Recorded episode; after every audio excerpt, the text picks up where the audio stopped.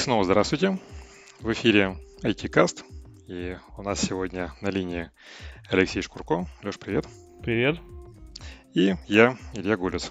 И сегодня мы немножечко поразбираем свежие новости, которые появились в интернетах за, с момента прошлого нашего выпуска. Так, с чего начнем?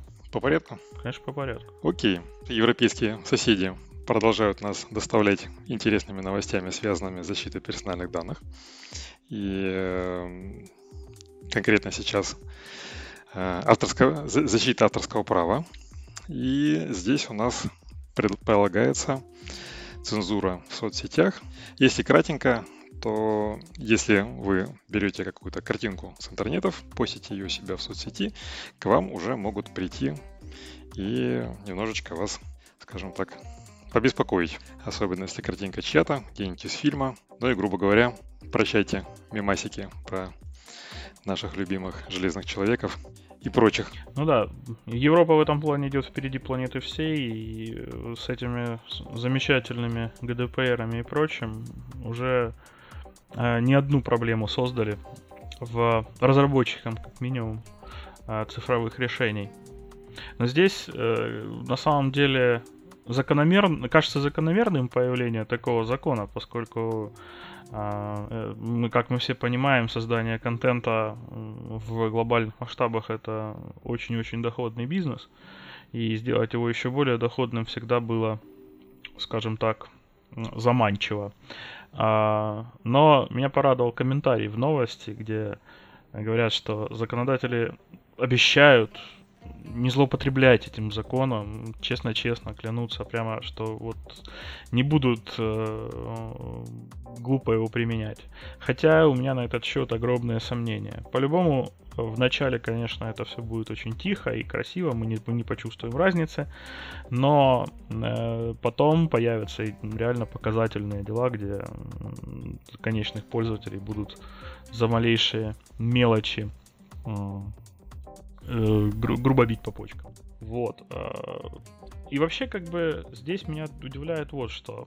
Где вообще будут, будет регистрироваться вот эта история, э, связанная с авторством изображений, текстов и так далее. Если мы просто говорим сейчас о том, что мы можем видеть в современном интернете, то э, есть произведения, которые авторов которых установить очень сложно по тому источнику, где вы их нашли. Просто они уже перепечат... перепубликовывались столько раз, что просто уже нет концов. И здесь я ожидаю возможное злоупотребление, да, где будут появляться люди, которые будут себя выдавать за авторов таких вещей и наказывать людей, которые, в общем-то, по большому счету ни в чем не виноваты. Ну, это, видимо, нам придется доказать, что ты именно автор. Ну, тут как бы будет Вообще, как, а как доказать, что ты автор? Вот мне что-то вот сейчас... Э, вот автор текста особенно. Ладно, там с изображением можно показать какие-то исходники и так далее и тому подобное. Но с текстом так что? Часть мозга вырезать? Вот, и показать дам памяти, где ты его сочинял. Вот как? Ну, например, первая публикация. Ну, и здесь вообще сложно тоже об этом, наверное, сейчас судить, если текст публиковался в интернете. В интернете теоретически у тебя может быть отметка времени, если ты в соцсети где-нибудь публиковал. Ну, а если это было до соцсетей? Извиняйте. Но просто как бы вообще как по, по одной новости очень трудно сказать, да, вот как, бы, как это все будет работать. И даже по тому закону, который там есть, трудно понять механизмы вот этого всего. Но злоупотребление это то, что можно вполне ожидать от этой штуки, э, даже на уровне мошенников.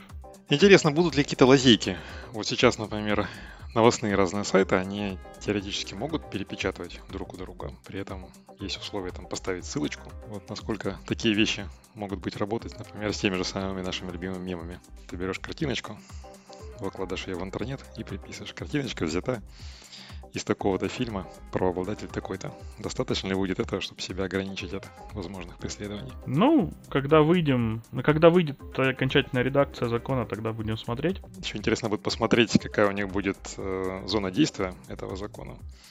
То есть, например, если это дело публикуется в российском ВКонтакте, а закон вроде как европейский, вот, а из, из правообладателя американский, к примеру, и его просматривает какой-нибудь европеец. Я так полагаю, что здесь, наверное, не должно ничего применяться. Вот. А если гражданин Европы или публикуется где-нибудь на сайтах европейских, тогда теоретически, наверное, должно быть применяться такой закон. Я вот подумал, что получается, что со всеми законами вот этих европейцев им пора вводить Еврокомнадзор, вот, который будет блокировать все это дело. Потому что, по большому счету, получается, что Европа...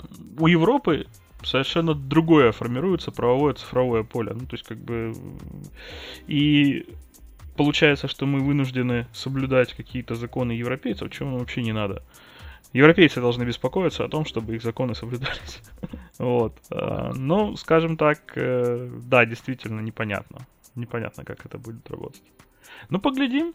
Потому что остановить этот поезд мы точно уж не можем. Он, он уже слишком далеко уехал. Нет, я к тому, что вот мы как бы живем все-таки пока не в Евросоюзе, вот, но теоретически, поскольку интернет он у нас общий, вот, теоретически мы можем э, как-нибудь там на форумах на их появиться, что-нибудь запостить. И насколько... Я, я так полагаю, что все-таки нашим людям тоже неплохо бы знать законодательство европейское, по крайней мере, если вдруг мы будем пользоваться какими-то сетями, какими-то сайтами, комментарии оставлять на... Потому что там, по идее, вот это законодательство должно уже применяться. А к нам, скорее всего, я думаю, дойдет через несколько лет, когда они эту всю систему отладят, появится опыт положительного использования, скажут, что это хорошо, будем дальше жить, и потом это придет к нам. Ну, будем надеяться, что не скоро. Не сразу не это придет, да, не скоро это придет к нам. Но в любом случае э, должны быть лицензии на контент. Ну, то есть, как бы сейчас, э, мне кажется, не у каждого, не, у, не для всего контента в сети можно установить в принципе правила его использования. То есть э, иногда очень противоречивые могут быть правила для контента, которые мы даже не подозреваем. В качестве примера хочется привести вот там трансляцию матчей чемпионата мира, да, вот. Вот мне не к ночи будет помянут, конечно, чемпионат мира, но э, смысл-то в чем?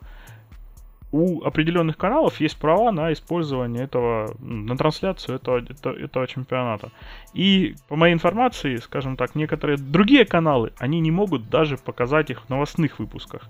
Даже вы, нарезку этого матча.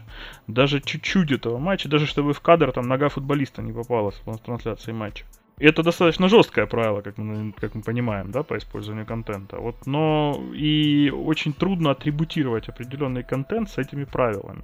Я думаю, должна появиться предварительная система, которая бы позволила отражать вот эти вот правила использования отдельных единиц контента. То есть по всему, по, ко всему э, просится система регистрации контента, которая бы позволила четко понимать, что можно, а что нельзя. И только после этого должен заработать закон по ограничениям. И плюс, возможно, форматы файлов, которые включают в себя какой-нибудь признак. Но это уже как-то совсем грустно, да? Но в перспективе, наверное, все-таки да.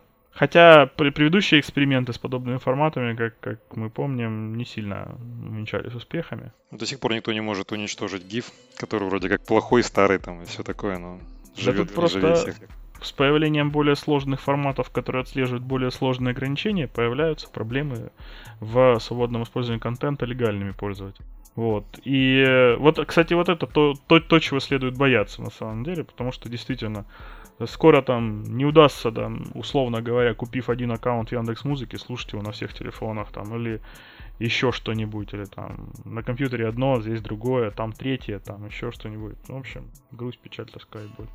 Я думаю, с грустной новостью можно заканчивать и перейти к чуть-чуть более интересному. Это платежи, платежная платформа, интегрированная в Контакт. Кратенько мы ее уже затрагивали, если не ошибаюсь, когда мы обсуждали Инстаграм. И вот оно дошло до нашего ВКонтакта. Ну, тут имхо... Че долго разговаривать про ИКП? Ну, молодцы ребята, нашли еще один способ заработать. Ну, что тут? Можно похвалить ребят из ВКонтакте как, за то, как они э, монетизируют свою аудиторию и свой сервис. Um, закономерное решение, учитывая, как много бизнесов сейчас приезжают в принципе в ВКонтакт. Вот. Я, кстати, да, я небольш... не, не, не заядлый пользователь соцсет... соцсетей, но я начинаю видеть тенденцию перехода и вообще как бы существования бизнеса только там. Вот. Э, то есть открываются сообщества, магазины, и там это живет, там это э, продвигается, там это развивается, и больше как бы много, некоторым ребятам ничего и не надо, по большому счету. Это единственный инструмент их бизнеса. Вот, э, поэтому при, и держать там и платежи, тем более еще и без комиссии для начала, это здорово. Это будет удобно. Хотя вот в новости указаны некоторые ограничения, такие прямо, прямо скажем, пока жесткие. Но я думаю, что они скоро будут сняты. Слушай, а ты застал историю с э, Фейсбуком? Когда вот у них была большая шумиха, там слушания в их парламенте. Да как-то не слежу за ним вообще, если честно. Вот э, все-таки это такая история, которая характерна не совсем для нас, а совсем для них. Ну, видишь, мне кажется, многие вещи оттуда, они потом будут переходить к нам, просто пока вопрос чуть более раннего старта, вопрос чуть более большего масштаба, будем так говорить. Вот, и поэтому мы пока до таких вещей не дошли. Вот. Мне, мне вот к тому, что ты сказал, вспомнилась одна из э, историй, Э, в англоязычном как раз таки интернете касательно Фейсбука, они обсуждали то, что Facebook по сути уничтожает э, разного рода агентства новостные и разного рода независимые сайты. Поскольку вся реклама, весь маркетинг уходит вот туда вот в соцсети, и получается таким образом Facebook, он захватывает вообще значительный кусок торговли, значительный кусок э, медийный, и вплоть до того, что люди жалуются, что у них нет возможности, например, даже как-то уникально представить свою информацию, свой материал за счет того, что Facebook, если ты вот публикуешь материалы в Facebook, у него есть там, вполне четкие ограничения, как это все должно, как это может выглядеть. Вот, если ты на своем сайте можешь как-то это красиво представить, то здесь ты обязан впихивать себя вот в ограничения Facebook просто ради того, что по-другому ты не найдешь никогда в жизни свою вот аудиторию. И вот то, что ты говоришь, что двинемся мы в соцсети. Вот, возможно, вслед за нашим ВКонтактом у нас тоже потихонечку будет уменьшаться количество независимых э, сайтов, независимым дизайном, и все будет выглядеть как один большой ВКонтакт. Ну, здесь как бы палка о двух концах. Вот в, том, в том плане, что сейчас и предложение это начинает... Э, нет уникального предложения, которое бы действительно заставило выйти там из соцсети и двинуться куда-то на какой-то уникальный, на уникальный сервис. То есть, э, на самом-то деле, речь идет о том, что соцсети предлагают очень удобные инструменты, которые реализовывать самому не каждый, не, не каждый рискует реализовать сам. Вот. И, э, скажем так, да, закономерно, что соцсеть будет вытеснять такие, так, скажем так, э, посредственные эм, решения с рынка. Но мне кажется, что все равно остается ниша для каких-то уникальных предложений. И она будет всегда, и это как бы... Эта соцсеть не убьет. Ну, там в новостях как раз-таки вопрос касался более-менее известных новостных агентств. Потому что люди каждый день открывают свою ленту соцсети, и, по сути, новости они потребляют из соцсетей. Вот. А на сайты разных изданий уже никто не заходит. И визуально это сами те сайты, у них есть там свой стиль какой-то уникальный, да, у них они чем-то друг от друга отличаются, какие-то фишки есть свои в представлении материалов, в том, как они связывают эти материалы, там какие-то связанные, может быть, статьи. Вот. А если ты публикуешься через э, соцсети, то у тебя все эти возможности, они... Ну, с другой стороны, кстати говоря, может появиться... Может помочь вот тот закон, который мы обсуждали до этого том плане, что в соцсети эти новости просто уникальный контент не сможет появиться по, по законодательным причинам. Ну, таким образом, пользователям, пользователи так или иначе будут вынуждены за этим уникальным контентом переходить вовне. Вот. Но, скажем так, я бы не стал связывать появление платежной системы в ВКонтакте с вот такой тенденцией, потому что все-таки в данном случае это закономерное расширение вот конкретной социальной сети, которая хочет захватить рынок пошире. Ну, короче, я же говорю, ребята молодцы, ребята развиваются. Вот. И, как мы заметили, вот с тем, как появился Mail.ru, да, на, во ВКонтакте, э, больше, все больше и больше именно коммерческих инструментов стало в сети появляться. И достаточно агрессивно они стали добавлять вот эти элементы. Ну и круто. Зарабатывают деньги. Еще, кстати, интересно, будут ли какие-то штуки вроде патреонов когда есть у тебя автор контента интересно, ты его хоть ВКонтакте поддержать, не выходя из соцсети, перекинуть ему какую-нибудь копеечку. Ну, это было бы клево, кстати. Это реально вот позволило бы блогерам гораздо, ну, как бы, более... А, позволило бы блогерам жить за, за этот счет и давать лучший контент.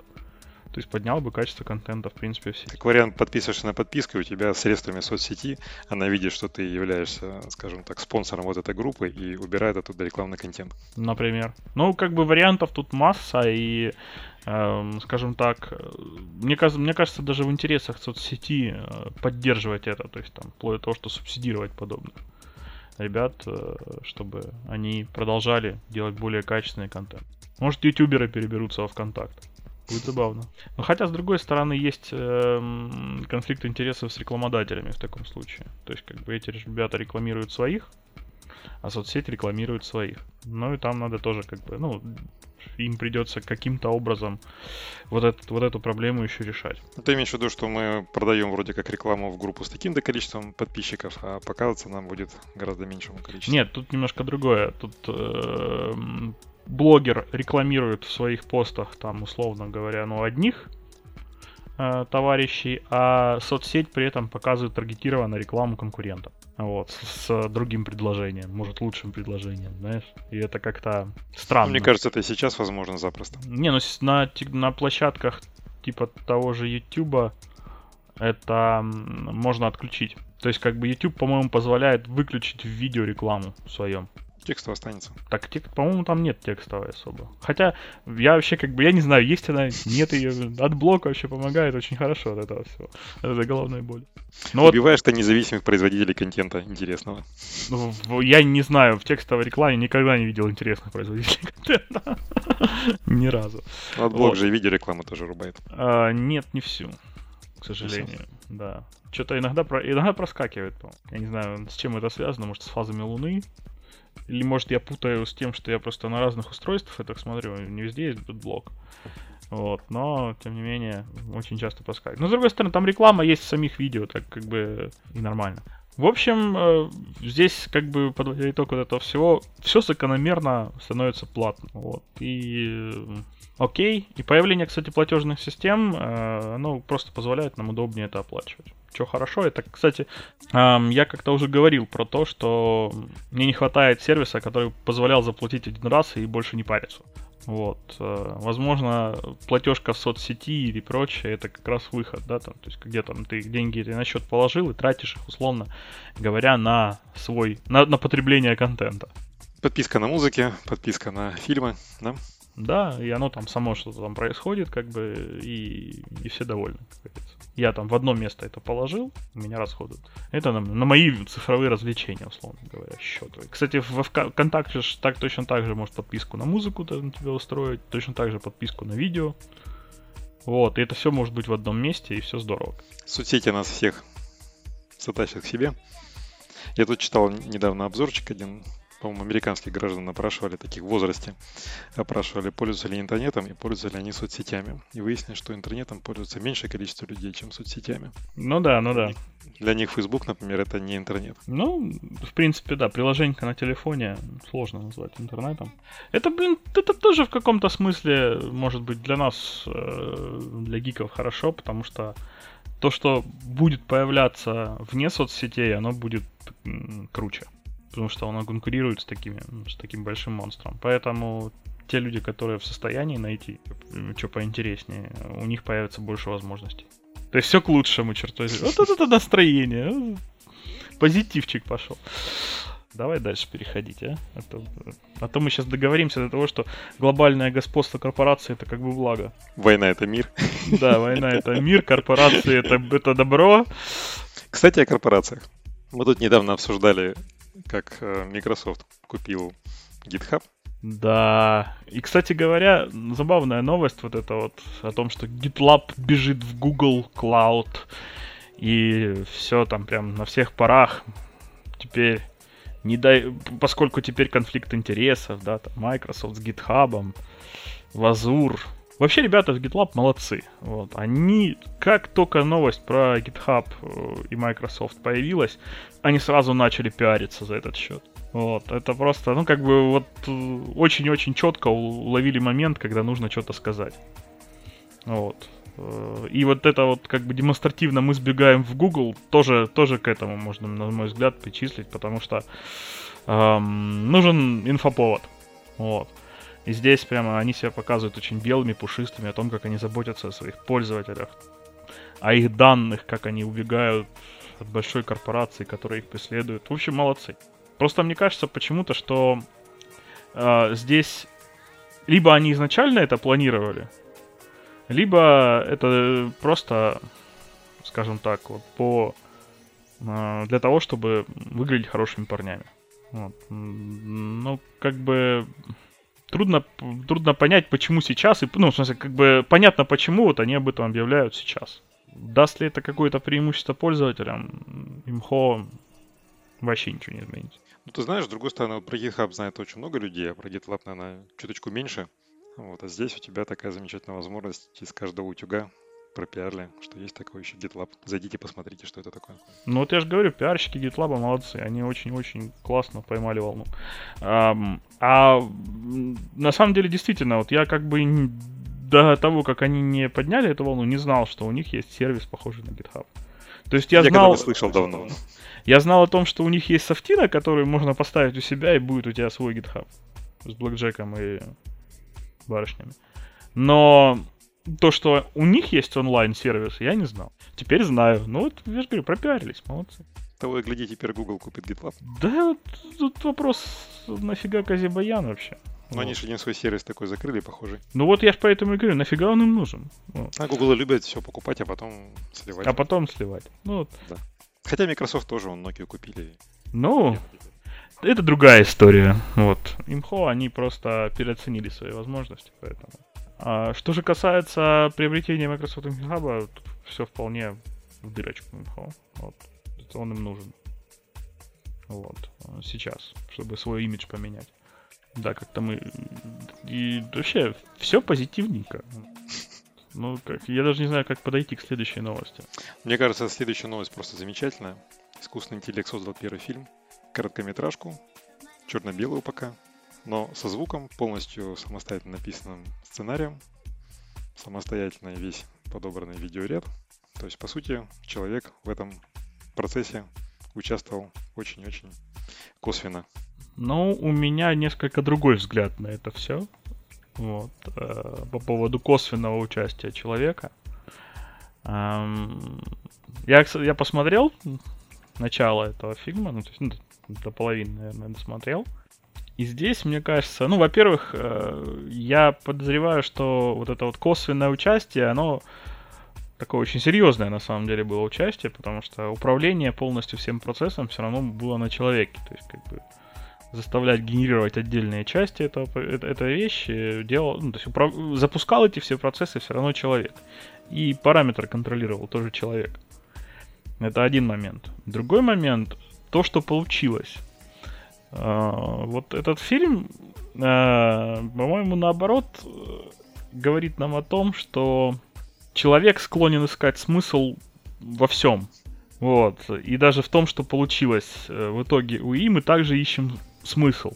И э, некоторые фразы достаточно глупо, которые на первый взгляд звучат достаточно глупо, мы склонны придавать им какое-то глубинное значение, которое там, задумка режиссера, черт возьми.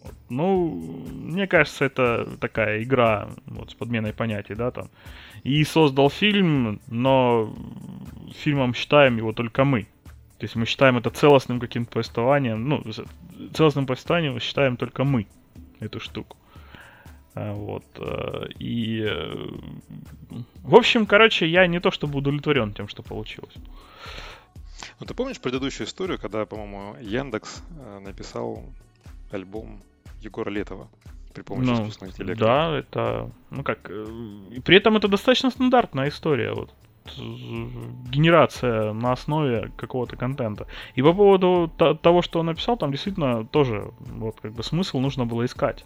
Мне кажется, у нас сейчас очень много таких вот исполнителей, авторов, которые в принципе, самостоятельно пишут материал, который очень похож на сгенерированный искусственным интеллектом. Вот, например, Гребенщикова, например, мне кажется, тоже местами можно взять и генератор пропустить. Да, можно, могу поддержать эту точку зрения, потому что действительно э, иногда кажется, что в некоторые песни слова вставляются по принципу они хорошо звучат. Э, пофигу, что они означают, главное, чтобы звучали. И у Летова, кстати, тоже там иногда было сложно отыскать хоть что-нибудь в некоторых строчках. Хотя некоторые тоже, некоторые были написаны очень хорошо. А, но в любом случае, то, что мы видим сейчас, вот это там и снял фильм, и там сочинил музыку, и, это все не просто вторичная история, это история, скажем так, только первых робких попыток сгенерировать что-то, скажем так, отдаленно напоминающее произведение. Музыкальные, там, поэтические какие-то и так далее. Или, или вот в данном случае фильмы. Я здесь могу только восхититься тем объемом технической работы, которая была проделана, чтобы научить нейросети делать то, что они делают. Здесь, конечно, здорово. Тут вопросов нет. Но это я хвалю человека, а не ты, ты знаешь, я тут разделил немножко вот эту тему на две части. Одна часть это вот именно эм, творческое там генерирование контента, которое требует там больших вот этих вот э, семантических связей в голове, то, что у человека есть, а у компьютера пока еще слабовато. А вторая, это чисто техническое, это формирование картинки, вот этих вот движущихся светлых пятен, как они моторику, их изобразить, э, моторику рта там и так далее. И вот эта штука, мне кажется, она будет двигаться гораздо быстрее, потому что она очень технологичная, и ее гораздо проще заавтоматизировать. Ну так э, она же уже даже лучше представлена, чем то, что в этом, в этом конкретном фильме. Там же в новости есть ссылка на, на генератор порно со знаменитостью. Да. Вот, он, по-моему, лучше работает, чем то, что получилось в кино. Там, по-моему, они говорили, что у них было ограничение по времени, если бы у них было времени чуть больше, они бы, конечно, сгенерировали видео более качественное. Но э, сейчас, это то, что то, о чем мы говорим, о генерации вот именно картинки и прочего, это по факту это не совсем и это более, более приближенная к инженерной задаче. Ну, то есть, как бы задача э, ну, генерации картинки, генерации определенного, определенной вещи по определенным правилам. То, что мы используем для этого алгоритмы искусственного интеллекта, ну, это просто наше решение. Возможно, это можно было сделать как-то иначе. То есть, э, мягко скажем, вот этот фильм, он никак не приблизил восстание машины. Вот мне кажется, что развитие вот этих технологий формирования картинки, оно приведет скорее не восстание машин, а приведет скорее какие-то виртуальные пузыри когда ты можешь, например, создать целиком новостной канал, который будет генерить фейковые новости. Текстовки и сами материалы пишут люди, а видеоряд для трансляции формируется полностью. Честно говоря, вот мне даже думать об этом не хочется, потому что грустно это. И, и так интернет стал бы по, похож на помойку, где очень сложно отыскать более-менее э, близкую к объективной информацию. Так мы еще и фейки будем получать. Но это это, это грустно, на самом деле. Um, я очень надеюсь, что еще долгое время он нам удастся отличать это от, от реальности. Тут есть как бы на, на эту тему история. Я вот малым своим мультики вечером ставлю. Вот, и у них как бы есть э, набор мультов, которые предварительно посмотрел, как бы одобрил, что их можно смотреть, да, и которые им нравятся. И бывает так, что некоторые из них ты ищешь, и их, например, можно найти в Ютубе. И половина тех материалов, которые ты находишь в Ютубе, это пародии, которые делают какие-то частные каналы, не знаю, там, с игрушками, там, еще с чем-то. То есть они самостоятельно полностью снимают э, там 20-минутный ролик с абсолютно зубодробительным сюжетом и так далее, который я вот один раз посмотрел, после этого я их сразу отрубаю и детям объясняю, почему это дело смотреть нельзя. Вот, и здесь у тебя, мне кажется, будет похожая штука, когда у тебя будет куча материалов которые паразитируют на каких-то реальных живых э, роликах. Ну вот я и говорю, грустно. Вот. Э, потому что все сложнее и сложнее отличать фейк от, э, от реальности. Вот, и это только усугубит ситуацию. Ну, Ничего, будем учиться. Будем учить детей тому, чтобы э, уметь складывать несколько мнений в одно. Это, наверное, одно из э, наиболее востребованных умений в как-то так. Не знаю, насколько в топик.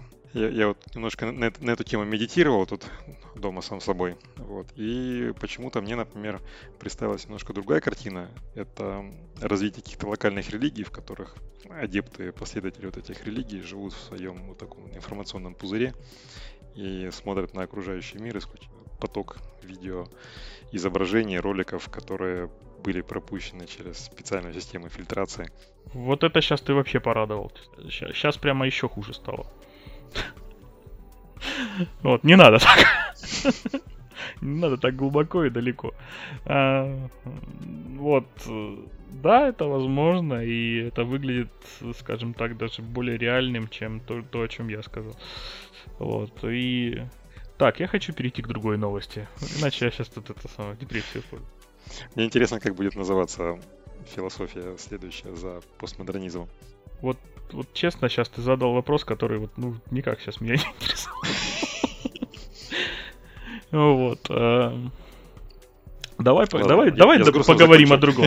Давай поговорим вот еще замечательной новости про Find Face. Эм, вот. Э, закрывается, но уходит на госпроекты. Вот. Э, по-моему, замечательно. По-моему, ребята нашли свою нишу. Вот. И там будет нормально себя чувствовать. Ну там не только госпроект, а в том числе это коммерческие продукты будут исключить. Вот. И мне кажется, кстати, они продемонстрировали очень интересную модель э, бизнеса в том плане, что новую уникальную прорывную технологию они обкатывают сначала на людях, на большой аудитории, а затем уже предлагают э, бизнесу. Вот. Ну, хотя это не, не назвать новой, но они ее очень хорошо применили. Crowd-testing? Да, вот э, настоящий стопроцентный crowd-testing. Вот. Э, скажем так, вот я, я думаю, что вполне мы прибли- приблизились к тому, что скоро полиция сможет работать так, как в кино, да? Прогоню через программу распознавания лиц. И вот, вот все, вот наш преступник. Все, можно идти пить кофе. Вот. Так что, ну, неплохо. Опять же, ребята молодцы придумали, сделали хорошую технологию, смогли ее реализовать, э, смогли ее протестировать, смогли ее продать. Хотя, и с другой стороны, это показывает, на мой взгляд, общую тенденцию э, вот этой вот истории со стартапами, да? Вот. Э, это вот э, каждый стартап, когда стартует, в лозунгах у себя пишет, мы хотим сделать мир лучше, мы хотим улучшить вашу жизнь, мы хотим того мы хотим всего. Ну, то есть, как бы мы хотим, чтобы вам всем было хорошо, мир на земле, бабочки и все такое прочее. Но как только появляется возможность, мы закрываем сервис, чтобы заниматься зарабатыванием бабок. Вот. Э, это вот такая вот, не знаю, несколько двуличная природа, на мой взгляд, эм, того, что, того, что очень часто говорят вот эти вот современные стартаперы. Хотя, хотя, с другой стороны, я прекрасно понимаю, что упрекать бизнесмена в том, что он зарабатывает деньги глупо. Но э, меня всегда парили вот эти лозунги о том, что мы, мы, мы хотим сделать мир лучше, мы хотим, мы хотим все это сделать для вас и так далее, только для вас. Больше, не, больше ни для кого мы вот последнее с себя снимем. Но... Наш сервис никогда не будет платным. Да, да, да, да, да. Вот это вот прямо об этом. Ну, теоретически, конечно, может быть, появятся какие-то сервисы уже более платные, построенные на основе вот этой вот коммерческой платформы. Может быть. И там мы действительно сможем искать уже людей. Потому что сервис, в принципе, интересный. Иногда, когда начинаешь там, проверять те же самые новости, то, что мы обсуждали, проверить реально новости или фейковые, вот эти штуки в принципе, помогают. У меня просто сейчас, ну, по крайней мере, на, на текущем этапе вот, развития нашего общества, мне кажется, что это слишком эм, опасные инструменты для того, чтобы к ним имели доступ все подряд. То есть, когда банально э, при помощи этого сервиса любой маньяк может тебя найти, вот. Не знаю, там, да, ты кому-то кого-то там не пропустил в дверь помещения перед собой, обиделся на тебя, сфотографировал, нашел тебя, нашел твой дом и нагадил под дверью. Зачем нам это все? Мне кажется, общество наше еще не готово к тому, чтобы эти инструменты были доступны. Надо готовить. Ну, вопрос, э, с какой стороны заходить. Э, то есть готовить по принципу а нате вам инструмент и, может быть, когда-нибудь это урегулируется, я думаю, не всегда хорошая. Ну, с другой стороны, учитывая возможности современных поисков по лицам, в принципе, сделать самостоятельно какой-нибудь краулер, который пробегает по соцсетям, собирает. Может быть, и вполне осуществимая задача силами одного человека. Ну да, но контент найти сложно и обучить. Соцсеть? Ну, соцсеть э, очень-очень... Сейчас соцсети хорошо контролируют э, массовую отдачу контента. То есть, скажем так, закроулить соцсети, я думаю, сейчас не так, про... не так просто, как это было раньше. Ну, найти обидчика, когда ты скармливаешь ему определенные параметры поиска, ограничения, он находится хотя бы с тобой в одном городе, прокрутить людей, посмотреть их фотографии. Может быть, может быть и возможно. Ну, может быть, может быть. Хотя, с другой стороны, ты оставляешь массу, на массу следов. Потому что сейчас, кстати говоря, контент, доступ к контенту в соцсетях идет через там, регистрацию телефонов и так далее. Это уже, короче, слишком много следов. А внешний сервис, ну, как бы фиг его знает. Гораздо проще, я думаю, к нему получить доступ. Тогда возвращаясь к первой новости, зарулим все это обратно в соцсети. Скармливаешь в соцсети лицо, он тебя находит этого человека. Ну да, ну да. Но, как я говорил, мы еще не готовы к этому инструменту. Не, ну можно ограничить это поиском среди своих друзей. Не всех иногда в лицо узнаешь. Вот. Как-то так. Ну, я имею в виду друзей в соцсетях. Вот. Ну, вообще, э, очень, как бы, противоречивая история с, этим, с этими соцсетями. Э, с одной стороны, ты можешь дофига информации оттуда получить, с другой стороны, ты, этим, ты этой информацией не сможешь воспользоваться, кроме как почитать. То есть сейчас э, машинно обрабатывать информацию из соцсетей становится все сложнее и сложнее. Вот. Просто потому, что ее сложно вот. То есть краулеры, конечно, здорово, но я думаю, ру- будут зарубить их могут очень легко. То есть придется как-то так, полулегальным методом это получать. То ли дело Твиттер был всегда, да? Фига к тебе стрим и делай с ним что хочешь. Кстати, интересно, как вот эти товарищи, они же собираются коммерчески использовать. Буду ставить коммерческие разные торговые центры. Как они будут вопрос разруливать персональных данных. Они же берут твое лицо. Да как они будут разруливать? Они сначала в МВД систему поставят, а потом уже все нормально будет. Ну, Мы же в России. Я так думаю, что они уже ставят. Вот здесь пишут, что они в Питере ставят в торговом центре. Я слушал э, по радио у нас вовсю идет реклама а, ты ставишь камеры на входе в магазин, всякие там пятерочки, короче, такие вот относительно небольшие, там сетевые, у которых деньги есть. Вот. Ты ставишь туда камеру, и они отслеживают потенциальных хулиганов. ГДПР на них нет. Да, да. потому что они говорят, есть большая проблема, ездят э, ребятки группой, слаженной, которые знают, как правильно вытащить товар из магазина, и бороться очень. Они катаются по разным магазинам, которые далеко друг от друга. Единственный способ их поймать, это вот так вот сперва на камере пометить их, чтобы быть преступником, а потом, когда они появляются на камере на входе в следующий, торг... в следующий магазин, тут же загорается красная лампочка. Ну, не знаю, но скажем так, э, здесь, вот опять же, я сказал, ГДПРа нет на них. Потому что вслед за этим идет отслеживание и других людей. То есть, ладно, прекрасно, вы следите за хулиганами, но параллельно вы следите за всеми остальными. Я помню, что у них вроде как была лазейка, связанная с тем, что они не хранят саму картинку. Они обрабатывают твой, твой портрет, делают из него какой-то там виртуализированный профиль по своим каким-то признакам нейросетевым. И потом уже используют его для... Ну, так-то оно так, но все равно фоточка для того, чтобы показать милиции должна быть. Вот. Так что, думаю, все равно хранят. Тут как бы они же хранят э, информацию о появлении этого профиля. То есть это ж практически то же самое, что трекинг там Google, да? Google тоже не хранит мое имя и фамилию в начале. Они сначала хранят мой, мой куки, да, там, который ходит по сайту. Они потом узнают, что это я, там, или кто-то там конкретный. Так и здесь они хранят вот этот вот, то, что этот виртуальный профиль ходит по каким-то магазинам и, и дают возможность вычислить, кто это. Вот. Эм, ну, с одной стороны, опять же... Видеозапись хранится у тебя, по сути, в магазине. на устройстве видеозаписи.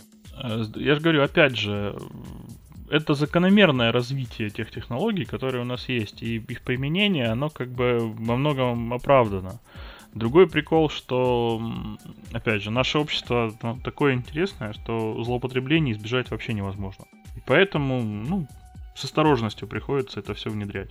Ну, в данном случае, я же говорю, если они в МВД систему поставили, то им как-то проще. В тему МВД, кстати, тут недавно пробегала новостишка, она не про видео. Вот в США поймали маньяка, которого искали, сколько там, 30 лет или около того. Вот, товарищ был очень аккуратный, осторожный, следов не оставлял. Его нашли путем поиска по базам данных ДНК. То есть э, он оставил где-то следы, эти следы скажем так, сохранили, они хранились много лет, получили с них ДНК, вот эти материалы где-то хранились у, у полиции американской, а потом они, а, кто-то из родственников этого товарища, типа двоюродных племянников там или что-то вроде того, они на каком-то генеалогическом сайте заказали себе анализ ДНК, чтобы искать своих родственников. И вот полицейский вбил эти данные, поисковой. И нашел всех родственников этого товарища. Ну, дальше было дело техники, вычислить. Ну, вот как я говорил, да, это оправдано применение таких технологий, но вот надо просто учиться, научиться с этим жить. С тем, что ты не можешь, никогда не, не, не можешь быть один и, никак, и всегда с тобой следят. Причем целой толпой. Разные люди. Где-то государство, где-то какие-то корпорации, где-то просто магазинчик по соседству. Да, в половине случаев ты сам эту информацию сливаешь, в половину твои знакомые. Да, да, да, да, да. И контролировать это очень сложно. Поэтому, кстати говоря, и ну, как бы, ГТПР в этом плане у меня вызывает вот момент, связанный с тем, что да, мне уже, мне все равно, пусть эта информация где-то бегает. Потому что я не могу избежать утечек э, в принципе как бы я аккуратен не был, как бы я за собой не подчищал, все равно эта информация попадет каким-то образом туда, куда она должна попасть. Там, а, она, ну, ты, ты там зашел в магазин, да, тебя там сняли на камеру. Это сопоставили еще, с, еще с чем-то, да, там, вычислили кто ты, где ты, откуда. Как часто ты сюда приходишь, и вот ты уже смотришь на, там, на таргетированную рекламу. Вот. Как-то так. Ну ничего, это как бы делает жизнь еще интереснее. А следующее поколение программистов будет разрабатывать специальные продукты на базе этих технологий? Да, и будем надеяться, что... С большими рейтами. Да. Да, желаю большого рейта, да, называется. Кстати, о программировании. Э, я говорю, люди, пишите на TypeScript, не пишите на JavaScript. Ты знаешь, вот мне вот эта вот новость э, с планируемыми изменениями в JavaScript, они немножечко напомнили чуть более раннюю историю, когда э, был, был большой пакет изменений в C-Sharp. Вот, я тогда читал 10, 10 изменений в C-Sharp, которые мы ждем, на какой, не помню, 6 или 7. Вот, я их читаю, а я перешел в C-Sharp, собственно говоря, с Visual Basic. Вот, читаю, думаю, о, вот эта штука появилась, замечательно, Visual Basic это уже было. Окей, так, следующее это в Visual Basic уже было, это уже было, это уже было. То есть э, я не мог отделаться дежавю, что в C-Sharp переносят какие-то штуки, которые были там прикольные в свое время э, Visual Basic. Те же самые вары, когда появились, именно синтаксически, они очень напоминают то, что было в Visual Basic. Вот. А сейчас, когда вот эм, читаю вот этот списочек из трех изменений, которые планирую в JavaScript, не могу делаться от мысли, что все эти вещи уже есть в C-Sharp. Ну, скажем так, э, да, и да, и нет. Потому что э, вообще эти, эти вещи, они там как бы имеют еще более раннюю природу и по, по, постепенно проползают во все современные языки. То есть вот это самое там optional chaining, которое они пишут, этот вопросик пресловутый после... Эм. После, перед точечкой, да, и после переменной, который позволяет безопасно обратиться к эм, членам, к как же это правильно сказать, к, к полям объекта. К пропертям, да. Которые могут быть null. Которые... Объект может быть null. Объект может быть null, и пропертя может быть null, да, там и вложенная пропертя может быть null и так далее. Uh, в общем, вот этот вот optional chaining, этот null оператор, он uh, давно был в функциональных языках некоторых. И вообще это как бы там монада, да, которая maybe называется, которая давно описана. Просто она потихоньку пролазит в языки, потому что это удобно и потому что это помогает нам писать наш э, разный код по качеству еще быстрее. Вот. Э, код будет короче, лучше читаемый. Угу, вот. Вообще, все будет лучше, все, все, все будет лучше. Вот, но эм, здесь э, я как бы не, не так тонко знаю движок JavaScript, чтобы понимать э, последствия всего этого, но пока выглядит очень красиво все и действительно пом- пом- может помочь. Вот. Э, единственное, как бы не пришлось эти вопросики ставить везде. JavaScript это такой замечательный язык, что там эти структуры данных, они очень-очень-очень динамично могут меняться, и поэтому эти вопросики, наверное, придется ставить перед каждой точкой.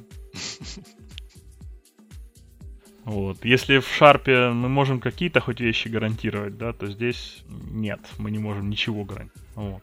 Um, ну а вот э, еще вот эта вот история с я не могу это прочитать по-английски. Ты можешь прочитать по-английски второй пункт? У меня так губы не выворачивают. Сейчас попробуем. Нулиш колесинг. Наверное, налиш тогда. Налиш. Нал же мы, мы читаем, или все-таки нул. Ну вот, правильно, погугли. Давай. Налиш колесинг, да.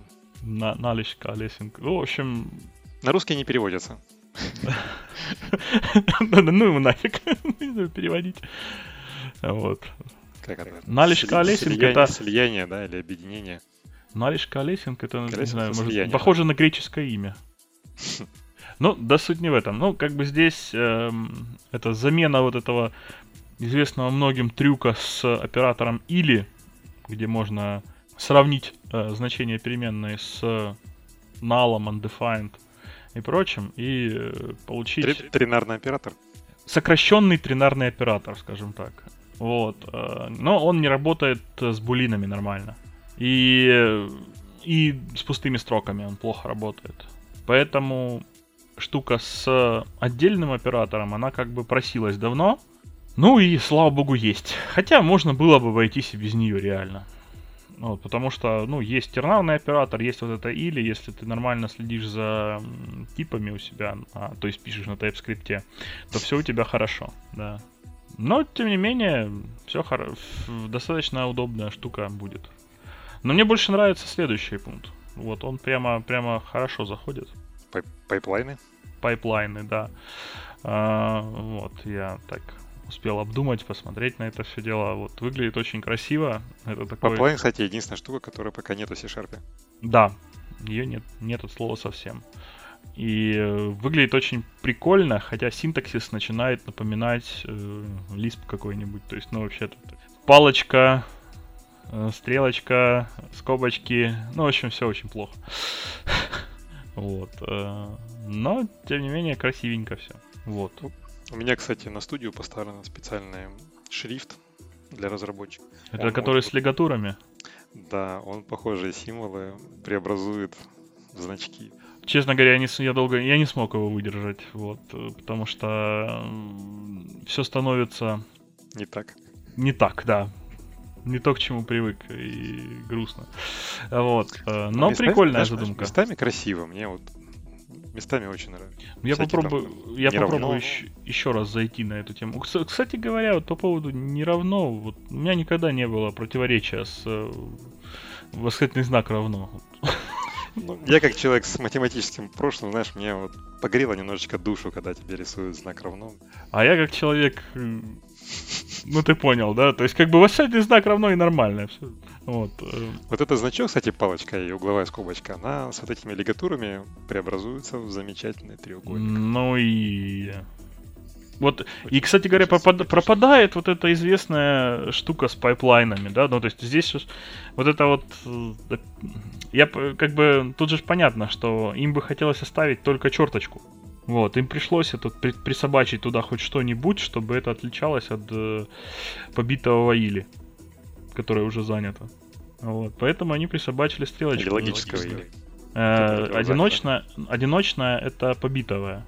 Ну, то есть дважды они тоже не могли две, две палочки поставить, потому что там вот это логически. Я же говорю, и сто не могут, и сто. Тут все равно два вот. символа, понимаешь? Приш, да, пришлось фиг, фигарить вот эту штуку. Но это не треугольничек. Треугольничек некрасивенько. Хотя, может Я быть, знаю. и Ну, логичненько. визуально выглядит треугольничком. Вот если шрифт ставить себе программистский, я так полагаю, это они делают тоже для каких-то языков.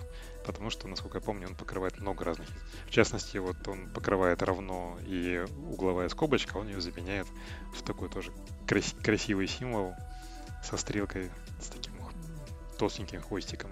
То есть это тоже в каких-то языках есть. И треугольнички, насколько я понимаю, тоже в каких-то. Ну да, ну да, кстати, сейчас на скидку не помню, в каких это языках было. Ну да, да, да.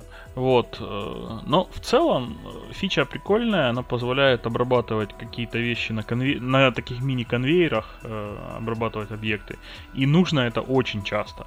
Вот прямо, не знаю, я когда, когда появился в C-Sharp э, я понял, что циклы больше не нужны и вообще все, все стало по-другому. Так и здесь, короче. Эта штука позволяет запихивать, запихнуть в pipeline, наверное, все что угодно. Вот. Ну, кстати, а- она пока не поддерживает языком. Эта штука пока не под... Ну, то есть там только предлагают саппортить await в ней. Ну, это, кстати, не очень хорошо. Надо, чтобы... Думаешь? Я чуть ниже вижу в примерах. у них await. Но осинки внутри, вот, э, но ты не можешь await э, ожидания. Почему? Он не пишет async чего-то там, и она... Ну, await вызывает потом в резалте. await, да. Await Не-не-не. потом в резалте. А вот там await типа нельзя поставить пока. Но будет, будет можно. Ну, надо смотреть, когда она дойдет до Ну, то есть, изменений. когда она дойдет до браузера, ну, никогда, да? Вот. э, Пока, пока будем пользоваться бабелем, да? Вообще, конечно, я пересел на TypeScript и вообще не жалею. Слишком, слишком там все хорошо, все хорошо по сравнению с тем, что мы видим в JavaScript. Ну, для человека, который знаком с Шарпом, который оттуда пришел, может быть. Ну просто э, банально то, как ты можешь делать рефакторинги. То есть э, переименовать переменную в JavaScript я бы не рискнул. Ну, то вообще есть- рефакторить JavaScript немножечко опасно было. Ну вот же ж. а, это вот как бы... Это уже объективная, по-моему, мера. То есть, как бы в том плане, что ладно, я там привык к строгой типизации, окей. Но черт возьми, э, невозможность рефакторинга безопасного, это, по-моему, уже во многом говорит. Ну, по сути, на чем стоит рефакторинг? На статическом анализе твоего кода. Если он типизирован, то у тебя чуть больше возможностей для статики. На этапе компиляции у тебя проводит компилятор вот этот как раз статический анализ. Вот-вот. А здесь... А здесь просто боль. С одной стороны, сейчас появляется много разных инструментов, которые делают статический анализ кода чуть-чуть глубже, чем это делает компилятор. Ну да. И, в принципе, наверное, с типизированными языками там возможность по болям. Да, да, да. А с JS пока не запустишь, на 100% не может быть. Вот. э, Поэтому все равно будет что-то пропускать. Даже в Type- TypeScript иногда что кое-что пропускается, но это все равно на порядок лучше. Там, может, на два порядка лучше, чем то, что мы можем иметь тут в Ну, JavaScript. там, по сути, сложное место, это когда ты начинаешь взаимодействовать с какими-то внешними данными, читать из файлов особенно водопользователя, и там уже начинаются веселухи. Их надо аккуратненько обработать, типизировать, и после этого с ней иметь дело человеческое. Ну да, но у тебя там дофига возможностей это сделать. Поэтому, в общем, здорово, что JavaScript улучшается, но писа... вот я бы не рискнул писать на нем сейчас большой проект. На чистом. На чистом JavaScript, да. Просто потому, что реально в большом проекте, А интересно, кто-нибудь вообще пишет большие проекты? я думаю, да. Вот. Все-таки Node.js появился достаточно давно, я думаю, существуют проекты на нем большие. А Node.js на TypeScript нельзя писать? Можно, но просто я говорю, он появился до того, как Ну, ты имеешь в виду, TypeScript что вообще это более, более. Да. Ну просто сейчас те же самые там большие фреймверки, они уже пишутся на TypeScript, тот же там Angular, естественно. То есть э, люди по по- потихоньку переходят на, на эти инструменты, потому что реально есть преимущество для больших проектов. Поэтому все классно, вот. Но я пошел в TypeScript. На этой оптимистической ноте. на этой оптимистической ноте. Мы, вспо- мы наконец к концу выпуска вспомнили, что мы программисты в каком-то смысле. Ну, на этой оптимистической ноте позвольте закончить с разбором новостей. Пишите на TypeScript, гуляйте на солнышке, не перегревайтесь, пейте водичку. Всем пока. До новых встреч!